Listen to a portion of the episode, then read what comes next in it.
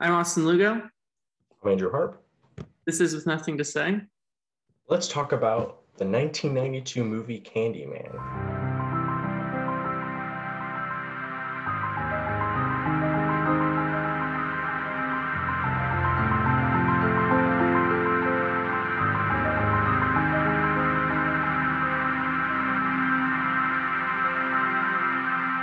So this week it was neither of us I got well, I suppose neither of us had seen the movie, but we kind of talked about what we were going to watch.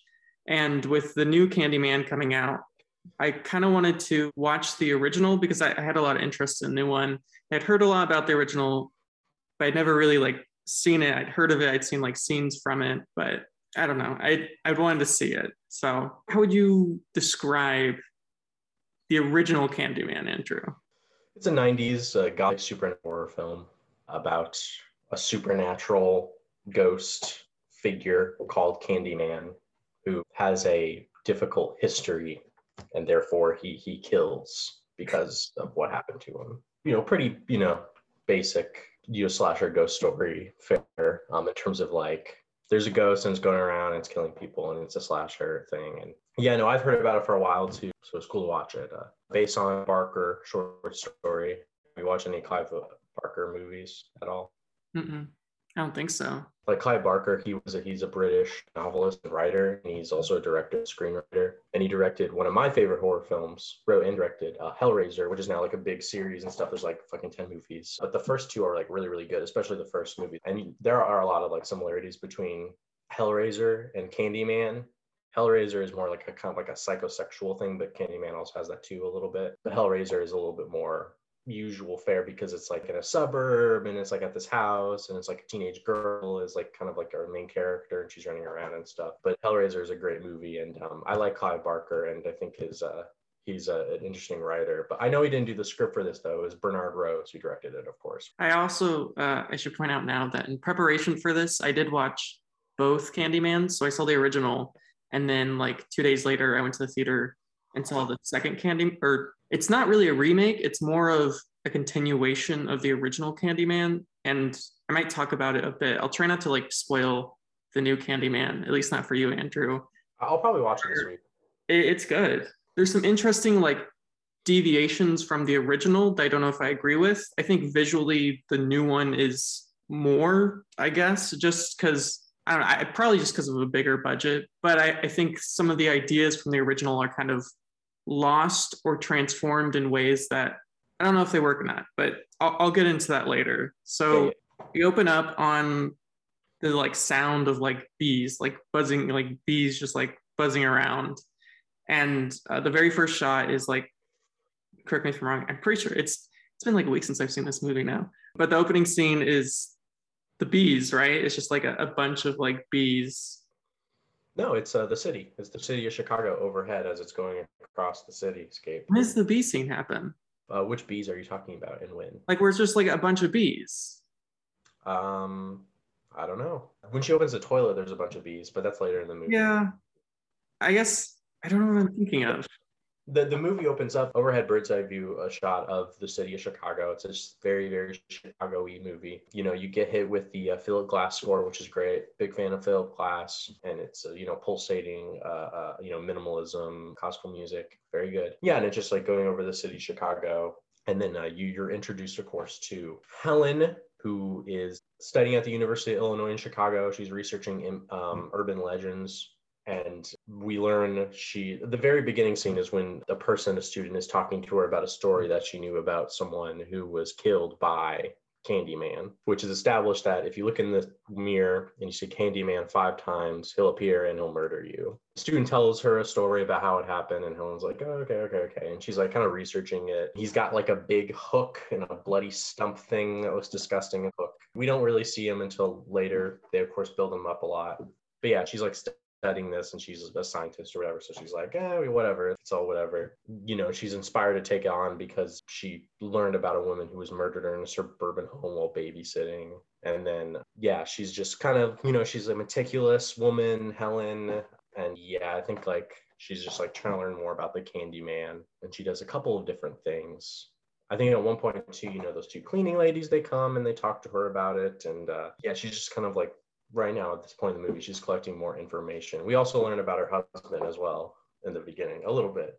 Yeah, and we meet Bernadette, who of course is another major character, who's the other grad student, I guess, on this project. And I, I think it's important to note that this movie is about myth, but it's also about what those kind of myths mean and how myths, because her, her whole research paper is this idea about myths and urban legends and how they affect the real world and real ideas, which is a really strange experience to be part of as a movie because the movie itself is a myth, it is an experience, and it's a way to adapt the world. And through a lot of it, and especially the beginning, you see that her arguments basically that they use Candyman, Candyman isn't real. They use Candyman as a way to justify the horrors of poverty, torture, police brutality, and a lot of the things that come along with the ways in which rich, wealthy people, specifically and typically white people, prey upon the poor working class and typically black working class. Yeah, it's also a movie about the urban landscape. It's about uh, living in the city. It's about city life as it is for uh, poor people and black people. You know, typically a horror movie might be like on a campground, if you're talking like Friday the 13th, or like a, a, sub- a suburban neighborhood, which, you know, I love those settings. They're great. But I like this one too because it kind of is a deviation from that a little bit, where it just kind of focuses on like apartment buildings and projects, which are great. Those areas look great where they're filming in the, pro- it looks like they're really out there too. So it's great. And yeah, it's just like kind of a movie about kind of what has and hasn't changed like 100 or 200 years ago, I guess you might say. It's very interesting, but we'll talk, I guess we'll talk more about that. I also think it's interesting that, especially going to the the second one, or I, I, don't know, I don't, I don't really know how to describe it. Sequel, I guess. One of the major points of the original is that it is from an outsider, is from middle class, wealthy-ish white grad student, and you know her partner Bernadette, who although is black, is also middle class going to areas that are impoverished and mostly minorities and kind of it's from the perspective of Helen. It's from the perspective of, you know, much like a lot of, I would argue, a lot of the viewers who were seeing the film back in 1992, right? It's a lot of people who weren't of that class. It's people kind of looking in.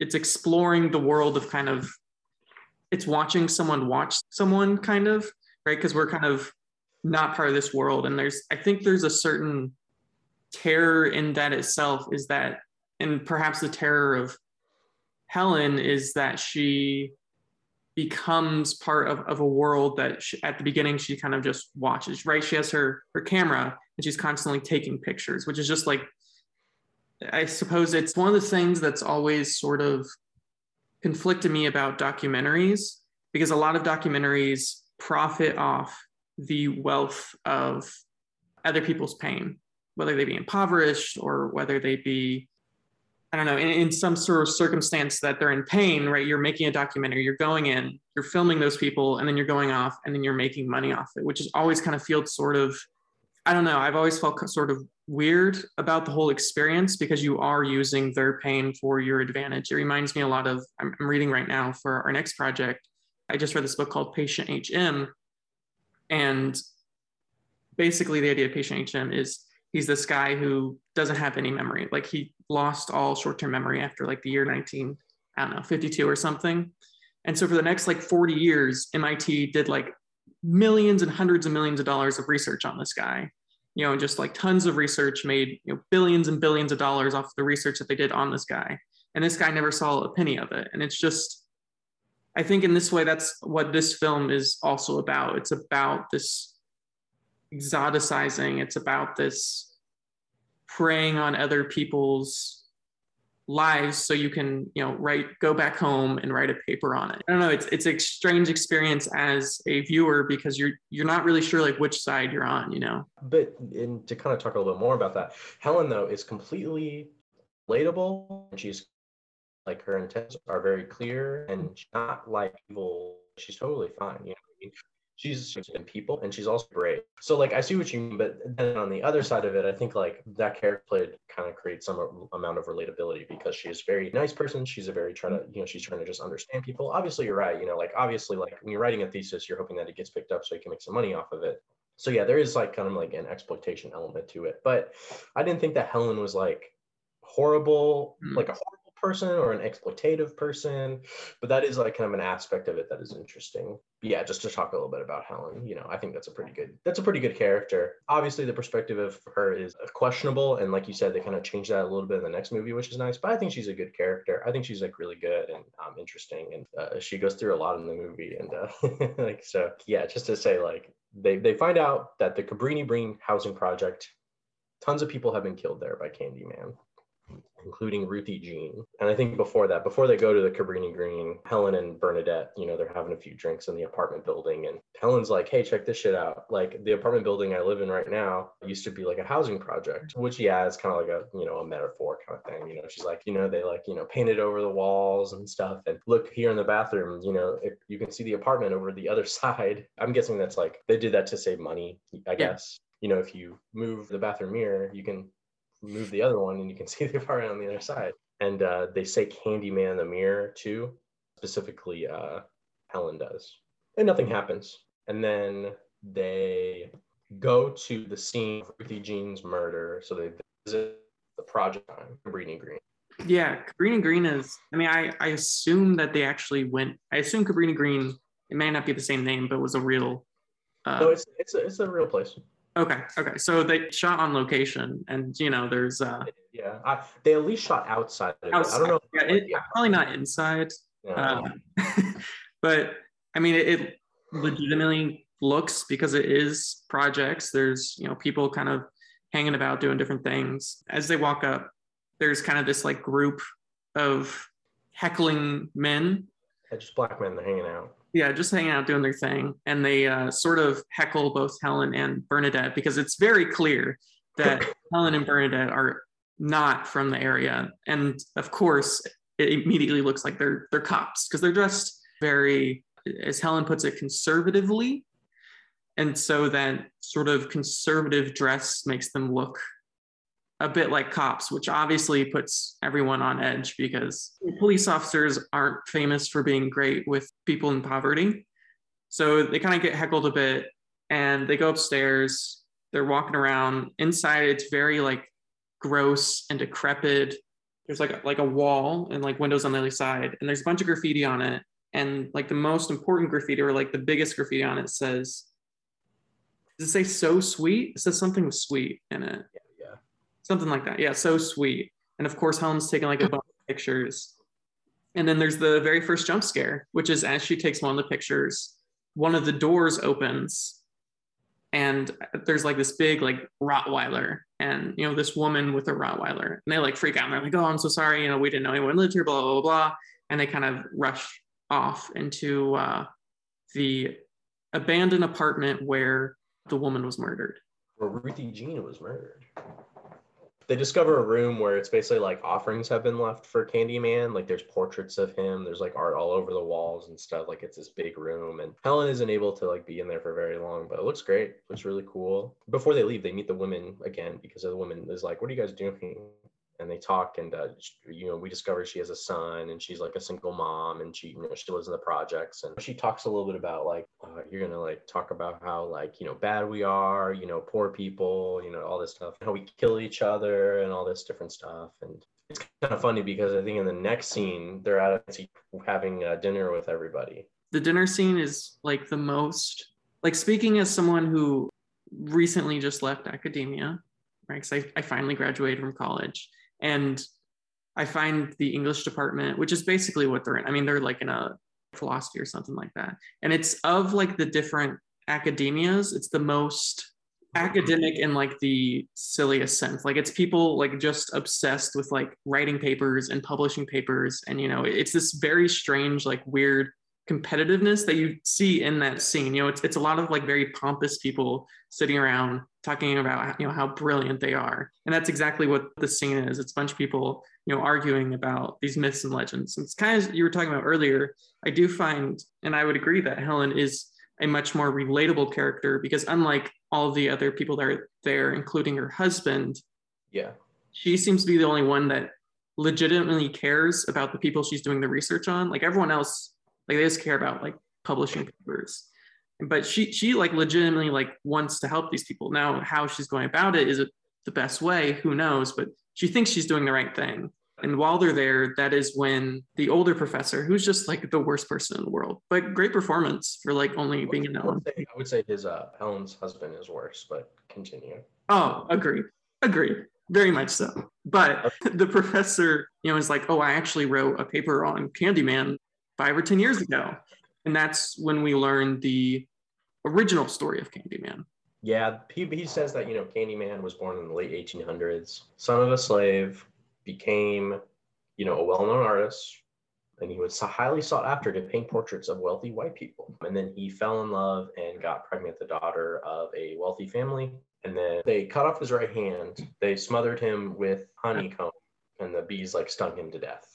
Um, and then they burned his body across the land on which Cabrini Green was built. So like he was killed like where the housing project is. Once again, another pretty good pretty clever, I guess, a metaphor uh, or something like that. You know, kind of uh, the bodies of the lynched slaves of the past, you know, they're everywhere. You know what I mean? And from the ashes of Candyman holds a building where black people are murdered and you know essentially kept away from white society uh, mm. to this day. You know, nothing has really changed in 100 years. Instead of maybe lynch mobs, it's, uh, you know, maybe moving people around and kind yeah. of uh, creating, you know, not, nothing against housing, but the housing projects are obviously completely fucked because of just poverty in general. So it's not a lynch mob, but it's uh, something akin to it. So. I thought that was interesting. And then I think, yeah, the next scene she returns to Cabrini Green by herself, which is a obviously a bad decision, but yeah, talking a little more about sort of the housing projects and and going back to a scene we talked about earlier where she talks about how the place that she lived was originally a housing project, but the reason that it didn't become a housing project or the reason that it didn't stay a housing project was because there was no way to separate that building from like the wealthy buildings. And it's really interesting because like if you look at like especially Chicago, um, and I think it's important that they chose Chicago because this is true in other big cities. But I think the way they district them, though often you hear like the phrase like the bad side of the railroad tracks, they often mm-hmm. district areas by like landmarks. It's a way to like sort of separate the wealthy from the poor because they don't want to right they want them to work for them they want them to do all the work for them they just don't want to actually you know be near them or see them and that's why cabrini green uh, exists because it's not near like the big skyscrapers or like the fancy part of Chicago. It's in this like dilapidated area and it's it's purposeful.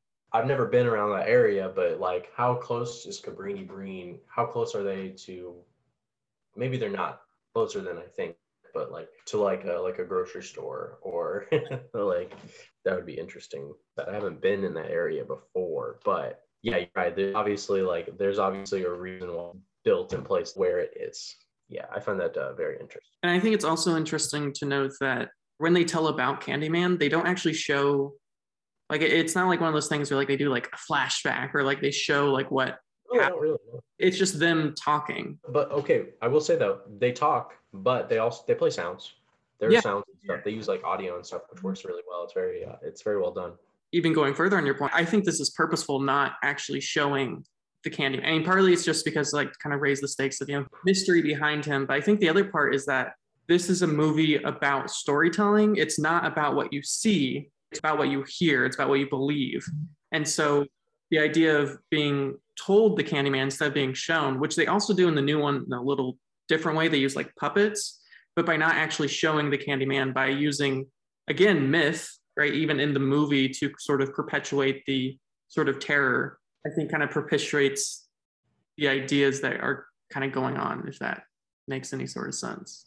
Yeah, no, I think that that flash would just like break up too much anyway. Like flashbacks, like they can be used well, but yeah, I think in this case it would have broken up a little bit too much. I think flashbacks can kind of be serve as an interruption. Once again, you know, they're doing the horror movie thing where they're building up the villain, the quote unquote villain. So they're like kind of building up like how like you know terrifying it is and how scary it is and how you know this or that you know what i mean so it's pretty effective including we get the first encounter with candyman she goes to the Cabrini Green and she meets like a little boy, and the little boy is like, "Hey, check that." Actually, that has a flashback where he's going to the boy, and they go to like a bathroom, like a disgusting bathroom, and the boy's like, "Yeah, like uh, the candy man killed a little boy there," and she's like, "What happens?" Like, "Yeah, the mother was at the store, and it was like uh, someone with a mental disability, I guess, uh, the boy," and she's like, "You know, stay here, and you know, I'll go to the store," and then the boy like cried out, and they go in the stall and it turns out that like his like uh, I guess his uh, penis was cut off, which is like whoa. I think the little boy says like yeah, better off dead or something like that. And they're like outside the bathroom, and then Helen's like, okay, I'm gonna go inside. like you wait out here. I don't know why she went. You know, she's brave, I guess, but you know, she's the pics. Gotta get the pictures. And they go inside the bathroom stall, and then she is assaulted by a group of men, including a guy who is dressed up and calls himself uh, the Candy. And uh, she punches her in the face. And this part kind of confused me because it's like, what happened? I guess like the little boy got some help, is what happened. Yeah. He got time before they were able to like really like really fuck her up. They assume that he is the guy who's committing all the murders. And then like I think it's funny too because she's assaulted and then she leaves and then her friend Bernadette is like, we're in the newspaper, so we're getting like all kinds of different like request like offers and stuff for our thesis and all this shit. And like she's like, yeah, yeah, yeah, you know, all this stuff. And they're able to re- recover some pictures too, which Helen looks at later. But then she, I think she actually meets Candyman in the parking garage the first time. It's kind of been like a couple of weeks since the accident happened. And you know, she has this conversation with Bernadette. They're talking about, you know, how great it is, how, you know, suddenly now that this horrific thing has happened, they're able to get everyone wants their thesis. Also kind of showing how the news also, and this is more true in the second one than in this one, but still true in this one, how they sort of, when something becomes horrific or when there's like, right, when there's sort of this horror behind it, suddenly like everyone cares about it. No one really cared about the thesis before, you know, she's like attacked, but suddenly, right now that she's been attacked, it's this amazing thing, which is what really what the second one's about because he's like an artist and like he makes this like artwork and like no one cares about it, but then like someone dies in front of it and suddenly like it's this great piece of art. So yeah, that's good. That's good. yeah, it's pretty much the same thing. Mm-hmm, yeah, yeah. similar concept. So she, she's walking to her car and she hears like this really deep, creepy voice.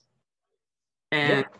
She turns around and standing in front of her is the real Candyman. He kind of hypnotizes her and he's upset. By the way, played by the great Tony Todd. Very good actor. Is does he play Candyman in the new one? I don't think so. Really? Tony Todd is like old. Like I've seen like recent footage of him. I mean, you know, he's older, much older now than he was in 1992. He's 30. He's like 30 years older. So I was wondering if they were using him again. But he's so good. He has a great voice. He's very tall, just like a very imposing guy. Very, very good. No, I guess he is. Really?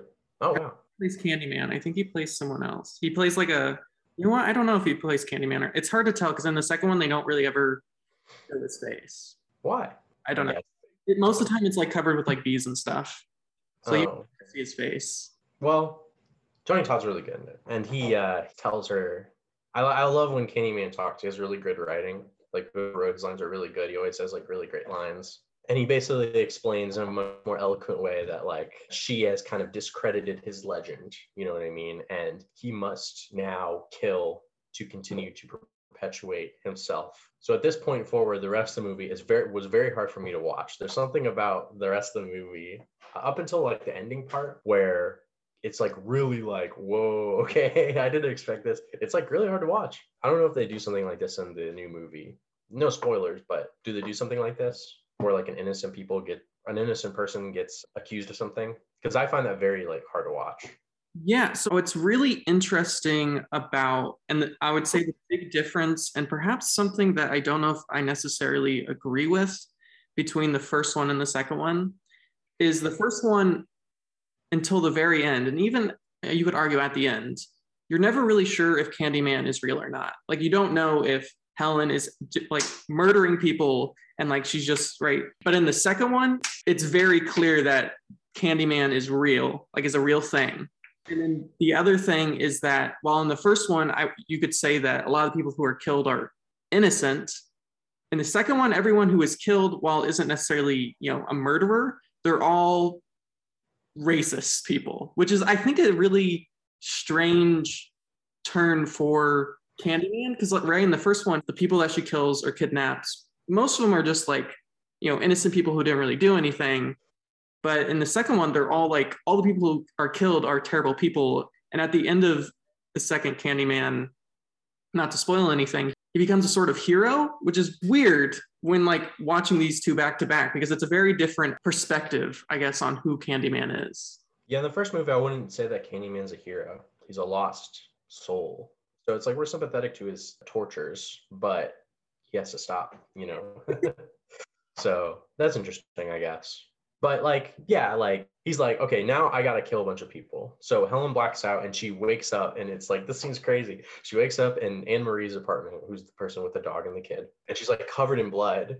And she's really good when she like wakes up. She's like, you know, she's like touching herself and stuff, like seeing if she's like got stabbed or something, and she's like totally fine. And like her pet Rottweiler has been decapitated, and the boy has been stolen. And then they attack each other because she's like, "You're the only person in the apartment, Helen. Like you killed you what happened to my son? You killed my dog. And then the police come out of nowhere and they arrest helen while helen's defending herself. So she has like a knife like while the police are coming in. She goes to jail and they like you know there's that great scene where she's like covered in blood and she has to like you know take off all her clothes and they you know she has to like take a shower and she's crying. She's very good. She's yeah. very very good. And she's bailed out of jail and then she's like in her apartment and she's like distraught you know and she's like uh, what are we gonna do? Like I, I don't even know where to begin. You know as she's leaving too she's leaving the jail like there's tons of like reporters and stuff and they cover her and they leave and yeah she's like totally distraught and she has no idea what she's gonna do. Then she, she she's now in their apartment and she's looking at her photographs. Is this when she's alone?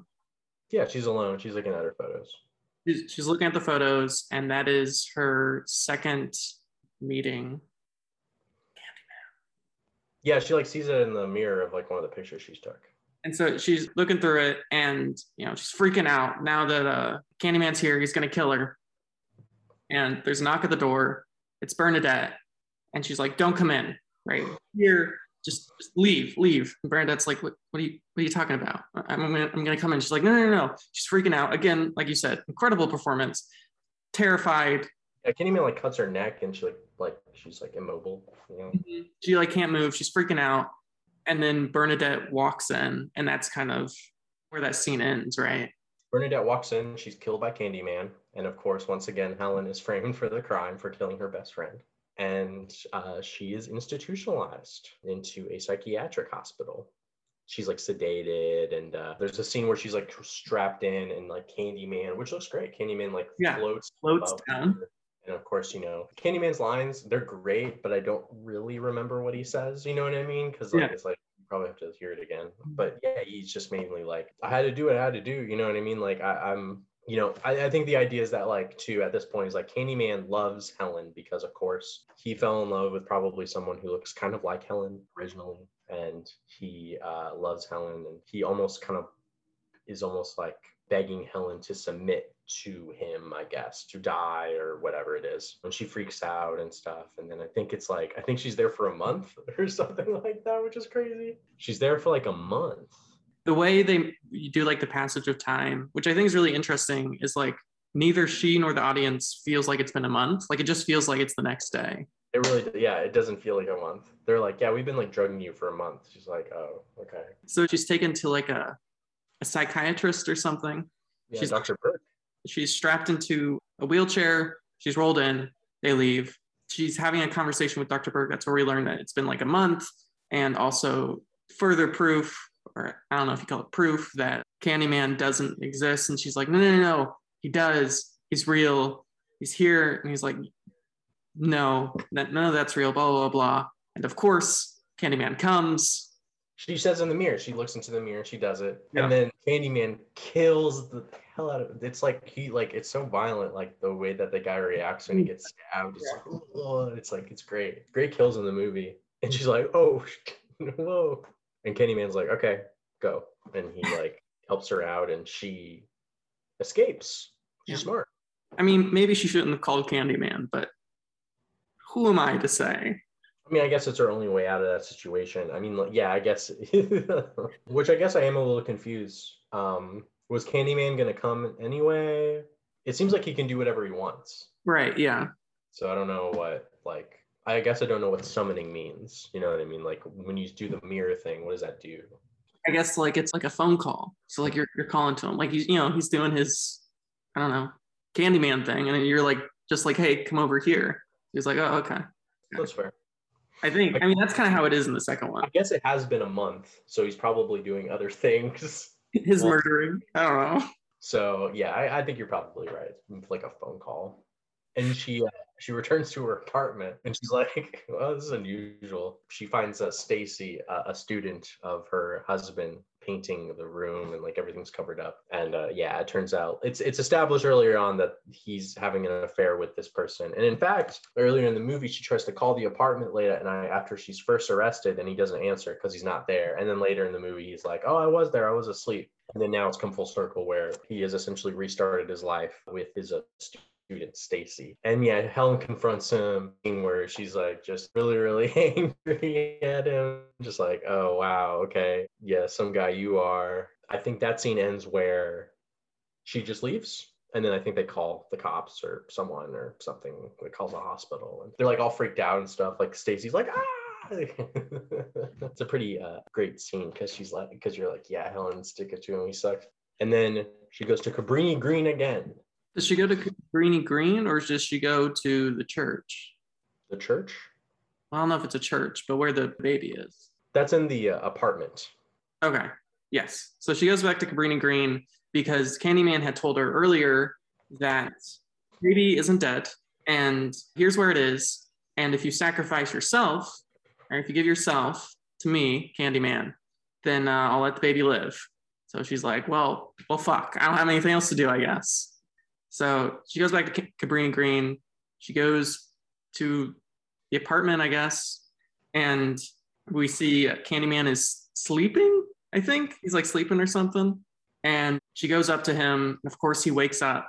They have a bit of a, a scuffle and then uh she gives herself up to him. She like rips off like a shirt or coat and like his like ribs are like exposed like his like bones and stuff. Are like kind of, like almost covered in muscles and stuff like and you know he's got bees in his inside of him as well and he's got bees all over his face and in his mouth which is crazy. I believe tony todd did say that like he was stung up a little bit from it. But i think in the interview there's a great documentary Eric I recommend called Horror Noire, which is a documentary about black people in horror movies, in American horror movies really nice little documentary where they just interview black filmmakers, actors, directors, old and new. Really great documentary. And uh, yeah, Tony Todd, I think, talks a little bit about that, where he's just like, yeah, like that's how it was. You know, I did it, and uh, I, I did get stung up a little bit. It's crazy. Like they're all up in his mouth. Like, how do you not have them fly into your throat? I don't know. That's horrible. But yeah, like he did it, and it's just unbelievable. It just shows his dedication as an actor.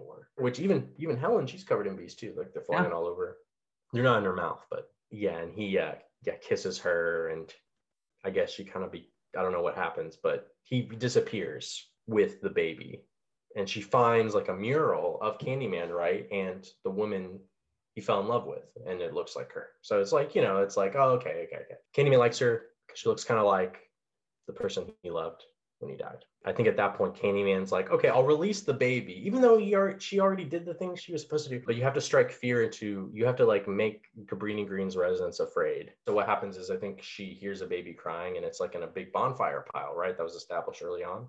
It's like all of this like junk. I mean, it's it's like, I mean, it's probably like three, four stories high of just like wood and nails and just garbage. like garbage. And she hears baby crying, and so she like climbs up this garbage and into because it's assumed that the baby's inside. And so she climbs into it and as she's climbing into it the boy we met earlier doesn't see her climb in but he sees the hook that she's holding.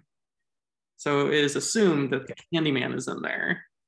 So him and everyone else at Cabrini Green douse the whole place in gasoline and set the stockpile aflame and she's like in there with the baby and the Candyman. It's kind of it was almost like Candyman's playing like he's in there and they're like kind of fighting a little bit. But I think she like it's like a stick that's on fire and like stabs it into him and she tries to like crawl out of the pile and stuff and wood that's on fire is falling on top of her and she's on fire she's desperately trying to call a claw out you know she's trying to protect the baby and she claws her way out and you know she's on fire and stuff and like burns all of her hair off and she's totally burned and the baby is saved and then candyman in the fire is also destroyed. I will say, like, the thing about Candyman is that, like, I don't understand, like, what his power levels are, I guess, if that makes sense. Like, I don't know, like, what he can, can and can't do, you know what I mean? Like, I, I would say that, like, it doesn't make the most sense to me for like a movie monster, but it is a very good movie monster. It's because Tony Todd is like really, really good at just like showing kind of like almost this like forlorn kind of feeling to the character of Candyman, but he's also really scary and violent and you know it's just a really great performance even though like i'm not like totally sure like what he can and can't do. I guess he can fly and appear and make other people appear and disappear but i guess he can just be killed by fires or something like that and you know is he invincible? It seemed like he was pretty invincible but i guess he wasn't. Once again you know it could be in helen's head but then again he killed all these people you know what i mean like like I, I, I don't know if helen could do something i don't know but that's just my problem with it. That's my kind of my only problem with the monster itself. And then yeah, she dies. They realize that she was in there, and they're like, "Oh, the baby's alive," which is good. Yeah, I'm glad they didn't kill the baby because that the movie was already pretty dark. So I'm glad they didn't uh, murder that baby. Helen dies, and I believe that's when we cut to our final scene, which is her husband and still uh, Stacy, right? Yeah. Yeah, they're still together for some reason but they have the funeral first. Oh yeah, that's right. Yeah, they bury Helen, and yeah, Stacy and her husband are there, played by Xander Berkeley. He's good. I checked it on his thing, and he's been in a lot of movies. He's cool. I like him. He's a good actor. They're there because she's being buried, and then like the whole housing project, I guess you might say, comes and pays their respect and dropping in the hook of Candyman, which I think the movie just should have ended there you know, they drop the candy, they drop that Candyman hook in, they lower her down, and that's it. You know, that's the movie. But then, like you said, like you were about to explain, you know, they have the final, final scene. I don't know. I kind of feel like I think it definitely would still work if it ended after the funeral, but I think there's something, to me at least, that kind of puts the final nail in the coffin. And well, here, let me talk about the final scene, and I'll talk about why I think the scene's important. In the final scene, Stacy's, you know, she's not a great person, but you know, she's she's doing what she can. So, you know, she's trying to uh, console her, uh, you know, husband who lost Helen. And, you know, she's making food, she's doing everything you can. And he goes into the bathroom. He's like traumatized. And he says her name. He says it five times Helen, Helen, Helen. I, I, I, will say it's funny when Stacy's in the kitchen. She's like frustrated. She's mad, and she's like throwing like food around because she's like trying to cook dinner. That part's funny to me. I don't know. She's like, uh, you know, she's like, fuck this. but yeah, he's like, he has regrets because he misses Helen.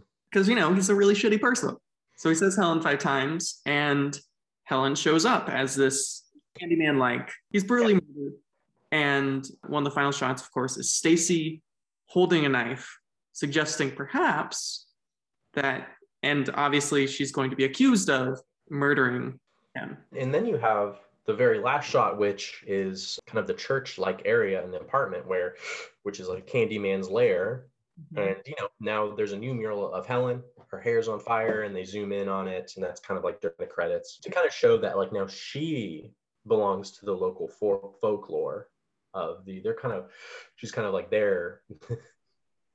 it's kind of weird to say because it is a little like there's something behind it almost like kind of like yeah the white woman was able to save the day. Was she was able to save us or something like that. But that's the movie. The reason i think that scene with helen is important is because this film is about myths and legends and the whole film. And i would argue and perhaps we disagree on this i don't think candyman at least in the first film the second film a very different arguments taken. I would argue that candyman doesn't exist. The candyman is just an idea people use to justify the terrors and horrors of the world.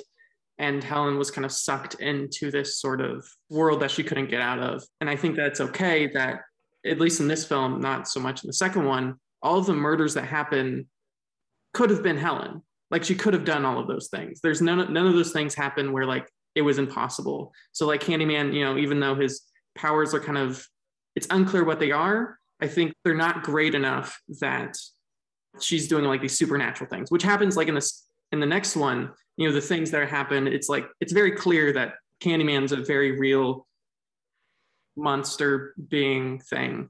And so the, the scene with Helen, I think is important at the end is because it's saying that no matter what you do, you can't kill a myth, you can't kill a legend. Yeah, yeah.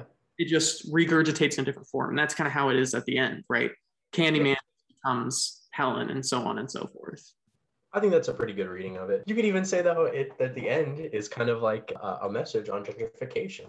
Mm-hmm. You know what I mean? It's like you know you had Candyman, who's a black guy who is you know kind of like a part of the history of the United States, and then you have like the white savior character, and you know all this stuff is like i'm not saying that any of this stuff is bad or good I'm just saying but you know you could have and then helen is like replaced and her face is everywhere and you know she's the savior which she is in the general folklore of the region you know she saved the baby you know she was brave she did her thing but there is kind of like you know i would say that there's kind of maybe like a gentrification kind of thing to it my I, it's kind of hard to read you know yeah. like final part of the movie like for me the final very last scene that part it feels a little tacked on and it feels a little bit like just you know difficult to read which is fine you know. I'm just like not like it's such it's just not my favorite part of the movie. I just find it kind of like we gotta have the fucking you know thing and this we gotta have the thing you have to have the scene at the end where she gets her revenge. I just think it's unnecessary and it feels like kind of like a studio inclusion but it's definitely like you definitely could read it in some it's still an interesting scene because you could read it many different ways and it, it's not bad. It's just not my favorite ending ever but it's still good. Overall would you rate this film andrew I would definitely give it an eight out of 10. It's very good. You know, like I said at the beginning of the film, you know, I really like just how using kind of like the uh, the city of Chicago, it looks uh, fantastic. Just uh, the overhead shots are amazing. A lot of overhead shots we forgot to mention. Lots of overhead shots of people walking, of cars, of build. You know, just really, really well done. I love, like I said, the Philip Glass screenplay.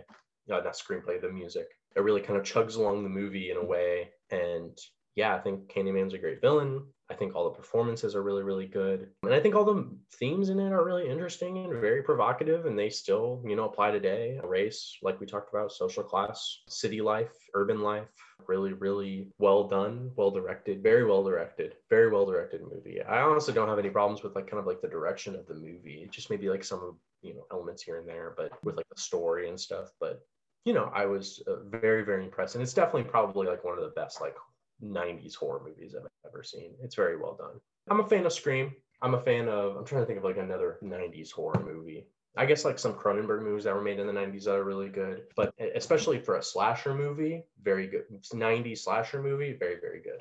Yeah, I, I think I'm of the uh, similar mind. I'm also going to give this movie an 8 out of 10. I thought it was a really enjoyable experience. I think it's a movie that has a lot to say, which I mean, it's not that every movie has to have something to say, but I think if you are going to have something to say, you know, there's a lot more pressure to do it well. And I think the fact that it is simultaneously enjoyable and still has something to say really is a credit to film. And the fact that, you know, a film with so many negative things to say about American culture can be this famous, I think is is a big deal. And the fact that they can remake it and you know the film can do really well. And I think after having you know seen both Candyman I think I have more respect for the original now that because even though like the new one, you know, they have great CGI and you know, great effects, and it's definitely scarier than the original. Did they use real bees? No. Can you tell?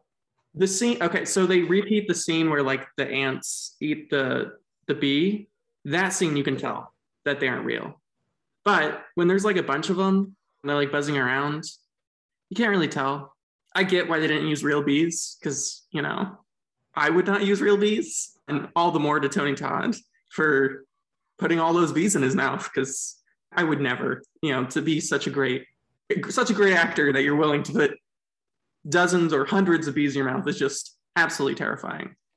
But you know, having that all be said, I, I do think that the original is better than the remake for a lot of good reasons. Um, even if perhaps maybe uh, Nia DaCosta, the director of the new one, has more visual finesse than the original. And that might also just be a budget thing. I think the second one just had a much larger budget than the original. But overall, I mean, yeah. a real good film.